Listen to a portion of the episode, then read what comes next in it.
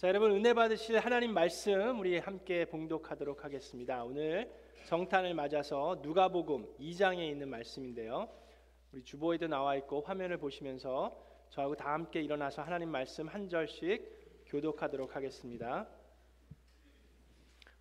누가복음 2장 8절부터 20절에 있는 말씀입니다.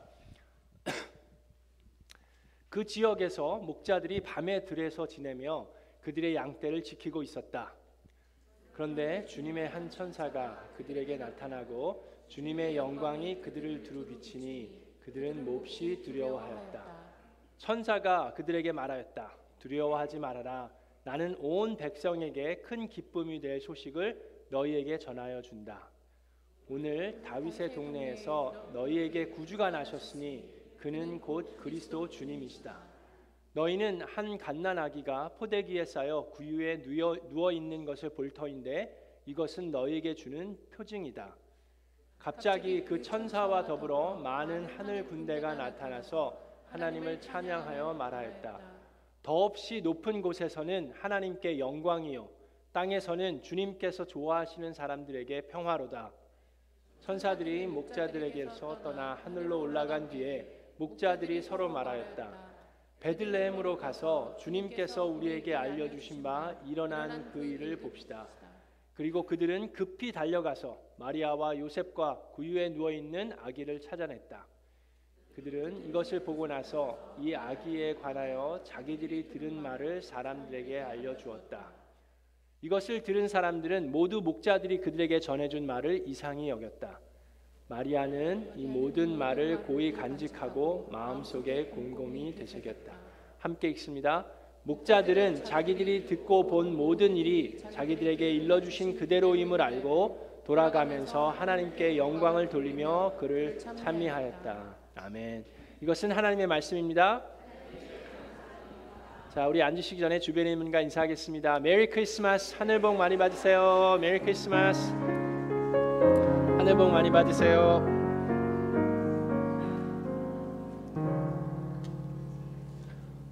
자, 오늘이 이제 크리스마스 이브입니다. 여러분 평생 평생에 성탄절 크리스마스 선물 많이들 받아 보셨을 텐데 못 받아 보셨어요? 아, 미안합니다. 네. 그 받으신 선물 중에 가장 기억이 남는 선물 어, 하나 뭐가 있을까요? 근데 그 받으신 선물이 오늘 중요한 건 아니에요. 그래서 그거 대신에 그러면 여러분들이 정성을 다해서 사랑하는 사람을 위해서 크리스마스 선물로 준비를 했던 것 중에 기억나시는 것 뭐가 있을까요? 내가 정성을 다해서 준비한 선물이 오랫동안 기억에 남고 뿌듯한 마음이 들 때가 언제입니까? 그 선물을 받은 사람의 반응이 아주 좋았을 때예요. 그, 그 선물을 받았는데 정말 아무리 비싸고 중요한 선물이라고 그래도 그냥 시큰둥하고 뭐 무덤덤하고 아, 이거 있는 건데 뭐 그러고 있으면은 준비한 사람이 기분이 그냥 그렇죠.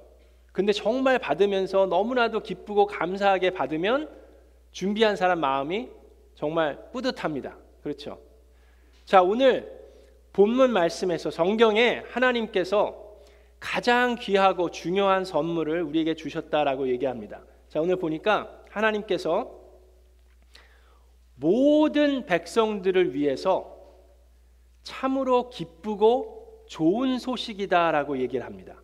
그게 예수님이 이 땅에 오셨다는 것이 그렇다는 거예요. 그러면서 이것은 하늘에는 영광, 하나님께는 영광이고 땅에는 평화다라고 얘기를 하십니다. 자, 먼저 여기 보니까 모든 백성이라고 그랬는데 모든 백성은 누굴 얘기합니까? 뭐 이스라엘 백성뿐만 아니라 모든 인류를 얘기하는 거예요. 모든 인류, 모든 사람들에게 더없이 가장 크고 기쁘고 좋은 소식이 예수님이 이 땅에 오신 거라고 얘기합니다. 성경에서는. 왜 그런지 이제 우리가 알아볼 텐데 그러면서 하는 얘기가 14절에 더없이 높은 곳에서는 하나님께 영광이고 땅에서는 주님께서 좋아하시는 사람들이라고 이제 표준 세 번역은 번역을 했는데 그럼 뭐 주, 하나님께서 좋아하는 사람들만 기쁘고 뭐 어, 평화고 그렇지 않은 사람들 그게 아니라 여기서 기뻐하심을 입은 사람들이라는 게 무슨 뜻입니까? 하나님께서 어떤 사람들을 기뻐하신다 그랬어요? 하나님의 백성들, 하나님의 자녀들, 하나님의 자녀들이 기뻐하심을 입은 사람들입니다. 그래서 예수님이 이 땅에 오신 것이 하나님을 예수 그리스도를 맞아들인 사람들, 하나님의 자녀가 된 사람들, 말씀을 받아들인 사람들에게는 평화가 된다는 얘기예요. 평화로운 메시지가 된다는 얘기입니다. 자, 그런데 얼마나 크고 놀라운 뉴스입니까? 정말 기쁜 소식인데 모든 인류를 위해서 가장 중요하고 기쁜 소식인데 많은 사람들에게 알려야 되겠죠. 그런데 하나님께서 이 중요한 메시지를 그 당시에 전 세계에 있는 왕들에게 천사들을 보내서 자, 왕 중에 왕이 나셨으니까 모든 왕들은 신하들을 데리고 와서 경배하십시오. 뭐 그렇게 얘기하신 게 아니라 밤에 목자들 양 떼를 돌보고 있는 목자들에게 천사를 보내셔서 말씀을 하셨어요. 왜 왕들에게 보내지 않으시고 목자들에게 보내셨을까요? 목자들이 상징하는 게 있습니다. 여러분 하나님의 그 놀라운 기쁨의 소식을 처음 접하는 사람이면 아주 큰 은혜를 입은 거죠. 가장 좋은 소식인데 그렇게 큰 은혜를 누구에게요? 가장 그 사회에서는 지위로 따지면 가장 낮고 천한 목자들에게 천사를 보내셔서 말씀을 전하셨어요.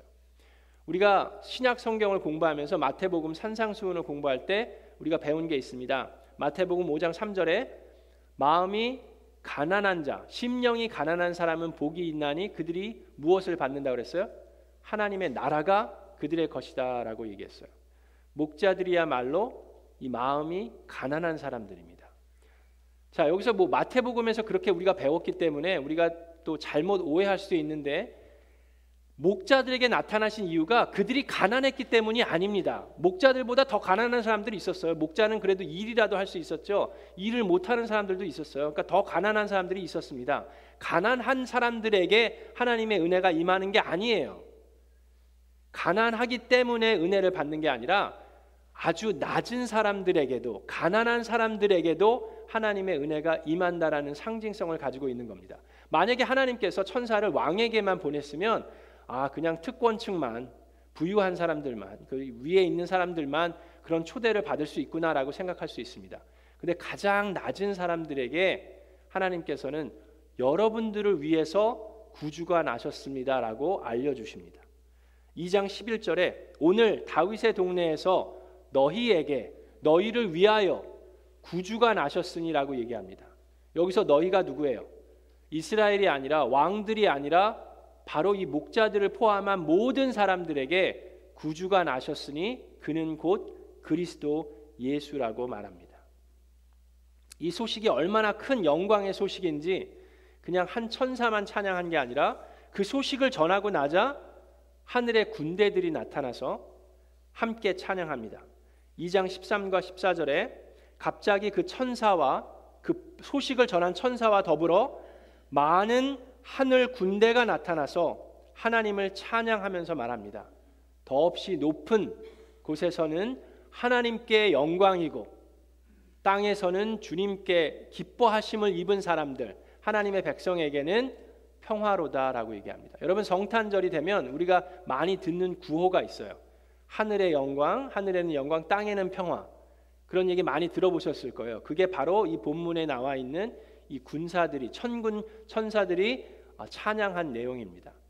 자, 그러면 예수님께서 태어나신 이 사건이 예수라는 그 예수 그리스도가 베들레헴에 태어난 이 사건이 왜 하나님께는 영광이고 땅에는 평화인지 좀 생각해 봤으면 좋겠습니다.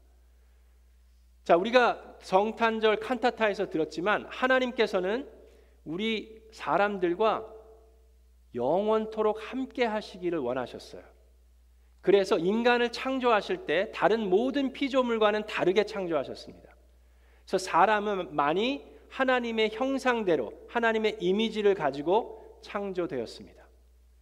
그 증거들은 너무나도 많은데 그걸 하나씩 하나씩 열거하자면 뭐 오늘 밤샐 수도 있기 때문에 하나만 얘기하면 그러기 때문에 우리 인간은 이 시간에 대해서 이 영원한 생명에 대한 이 간구함이 있습니다. 그것이 전도서 3장에 나와 있는 거예요. 과거와 미래를 이렇게 느낄 수 있는 감각을 주셨다. 생각할 수 있는 감각을 주셨다라고 얘기합니다. 하나님께서는 우리와 언제나 영원토록 함께하기를 원하셨는데 죄가 sin 죄가 그것을 깨뜨려 버렸습니다. 그 거룩한 하나님의 뜻과 계획과 그 하나님의 그 섭리를 죄가 들어옴으로 인해서 깨뜨려 버렸어요. 그래서 우리가 창세기 1장 1절부터 쭉 말씀을 지난 몇 년 동안 보아왔는데 그래서 에덴 동산에서 아담과 이브가 그 선악과의 사건 그것이 아주 중요합니다. 사탄은 교묘하게 인간을 유혹하죠.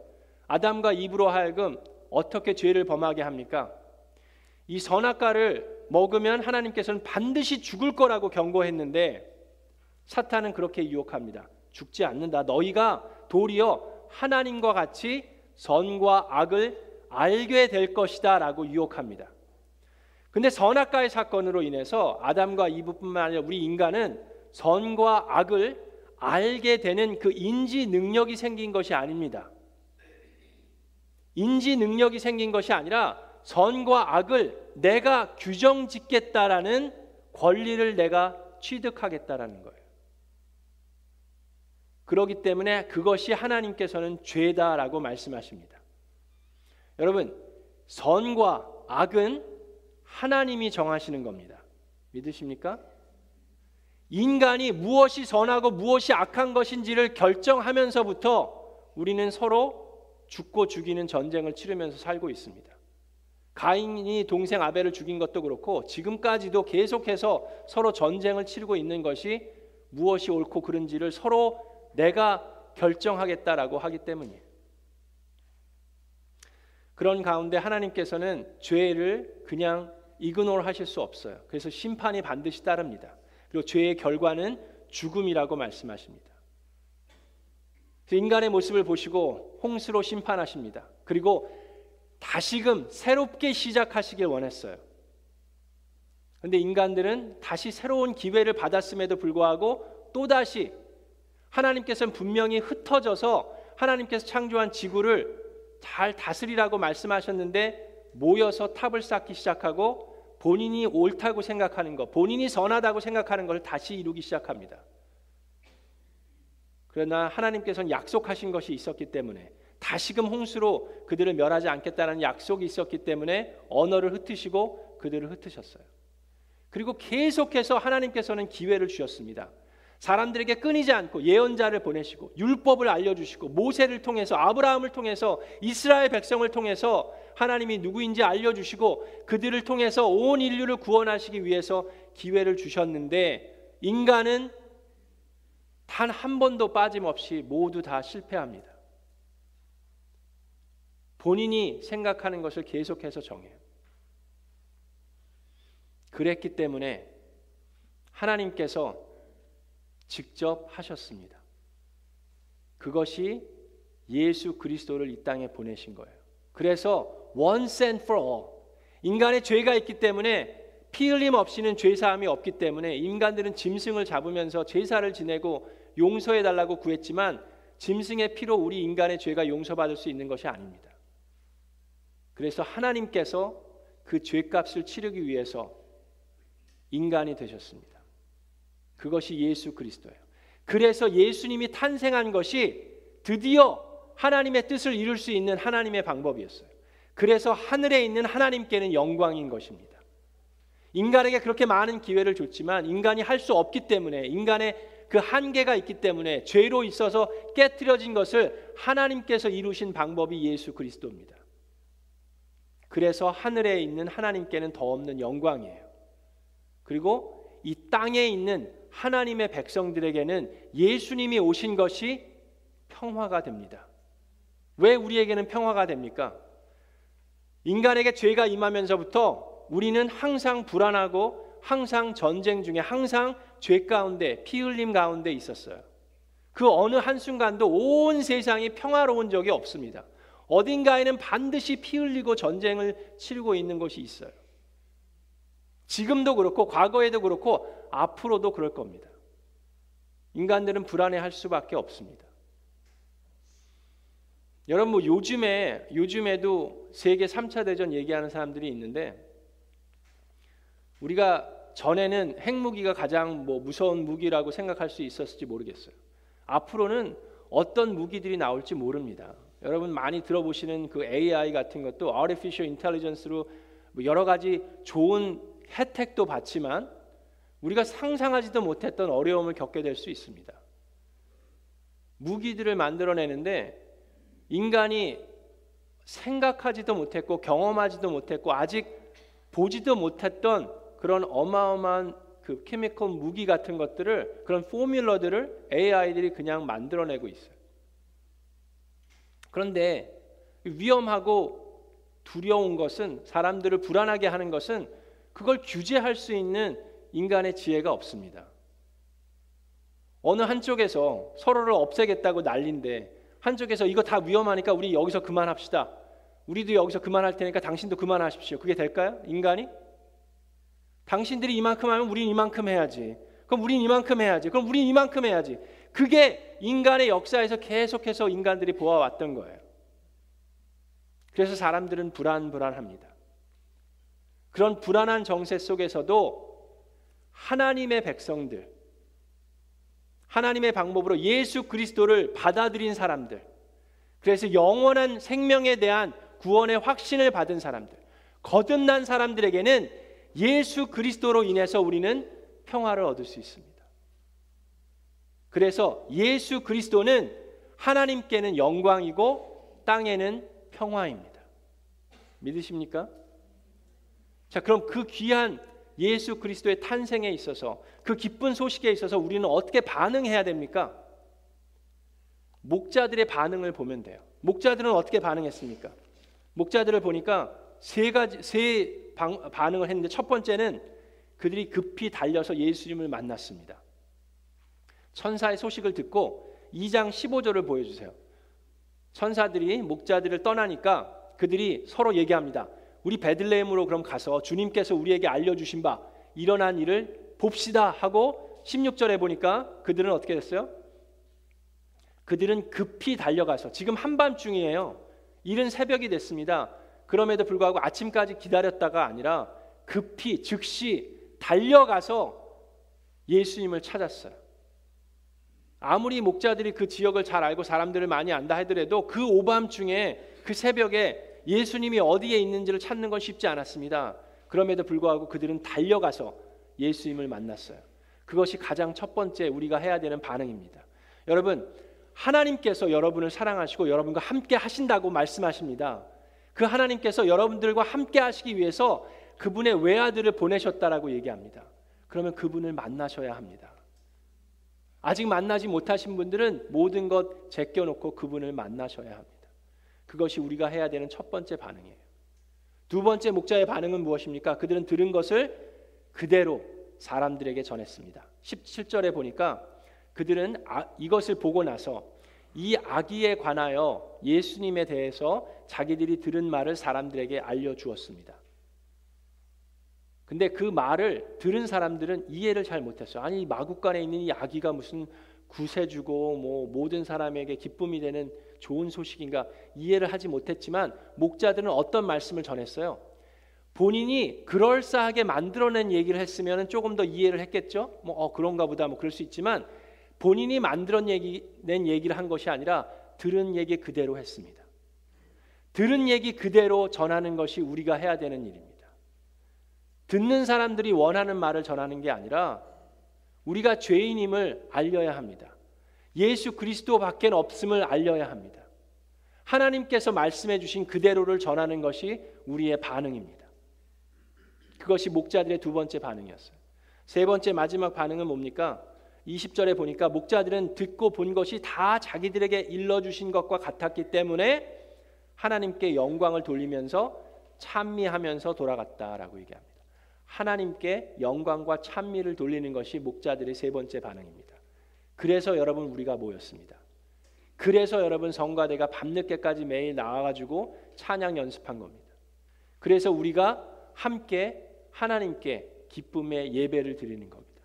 여러분 성탄절을 맞아서 여기 오셨는데 예배를 보러 오시지 않으셨기를 바랍니다. 우린 예배를 보는 사람들이 아니라 예배를 드리는 사람들이고 우리가 예배자가 되어야 합니다. 하나님께 경배와 찬양을 드리는 목자들의 반응을 우리도 그대로 실천하기를 바랍니다. 근데 이런 기쁜 소식을 목자들은 이렇게 반응했는데 똑같은 소식을 듣고 알았음에도 불구하고 전혀 다른 반응을 한 사람들이 있습니다. 그 사람들은 목자같이 낮은 지위에 있는 사람들이 아니라 완전히 그 반대로 궁궐에 있었던 팔레스에 있었던 왕과 그 신하들이었어요. 여러분 잘 아시는 마태복음 2장에 보면 동방 박사들이 동쪽에서 선물을 가지고 찾아옵니다. 별을 보면서 찾아오는데 마국간으로 간 것이 아니라 베들레헴으로 가지 않았고 예루살렘으로 왔어요. 그래서 왕궁으로 들어가서 왕한테 물어봅니다. 여기 유대인의 왕으로 이가 어디에 있습니까? 왕한테 물어봐요. 그러니까 왕하고 신하들은 지금 뜬금없이 이게 무슨 소린가? 근데 이 동방 박사들을 함부로 대할 수 있는 사람들이 아니었어요. 페르시아에서 온 사람들. 그래서 물어보죠. 이 지금 유대 이 백성 중에 율법 학자들과 신학자들과 제사장들을 다 불러 모아다가 이게 무슨 소린가 알아봤어요. 그랬더니 그들이 말씀을 가지고 옵니다. 예언돼 있는 미가서 5장 2절에 가지고 오면서 이거 기록돼 있는 것 맞습니다. 유대 베들레헴에 통치자가 날 거라고 써 있습니다라고 말씀을 가지고 옵니다. 그러니까 그들도 알았어요. 그들도 보여줬어요. 그들도 들었습니다. 근데 그들의 반응은 어때요? 단 한 명의 율법학자도 단 한 명의 제사장도 그 왕도 동방 박사들을 쫓아서 그 왕을 찾아 경배하려고 찾아 나선 사람은 단 한 명도 없었어요. 다 그냥 궁궐 안에서 어수선하게 이리저리 왔다 갔다 하면서 어쩔 줄을 몰라 했습니다. 이 기쁜 소식을 듣는다고 해서 올바른 반응을 하는 것은 아닙니다. 우리 사랑하는 미라클랜드 성도 여러분, 성탄절은 그냥 우리 Christmas light를 보고 그냥 선물을 주고받는 그런 날이 아닙니다. 정말 모든 인류에게 기쁨이 되는 가장 좋은 소식입니다. 불안불안해 하면서 정말 초조하게 살아가는 언제 어떤 일이 일어날지 몰라서 초조하게 살아가는 사람들에게 하나님의 백성이 되면 예수 그리스도를 영접함으로 인해서 우리에게 평화를 얻을 수 있는 정말로 참다운 기쁜 소식입니다. 오늘 말씀을 통해서 이 기쁜 소식을 우리들도 목자들과 같이 예수님을 만남으로 들은 그대로 복음을 전하면서 하나님께 찬양과 예배를 드리면서 살아가는 우리 미라클랜드가 되기를 주 예수 그리스도의 이름으로 축원합니다.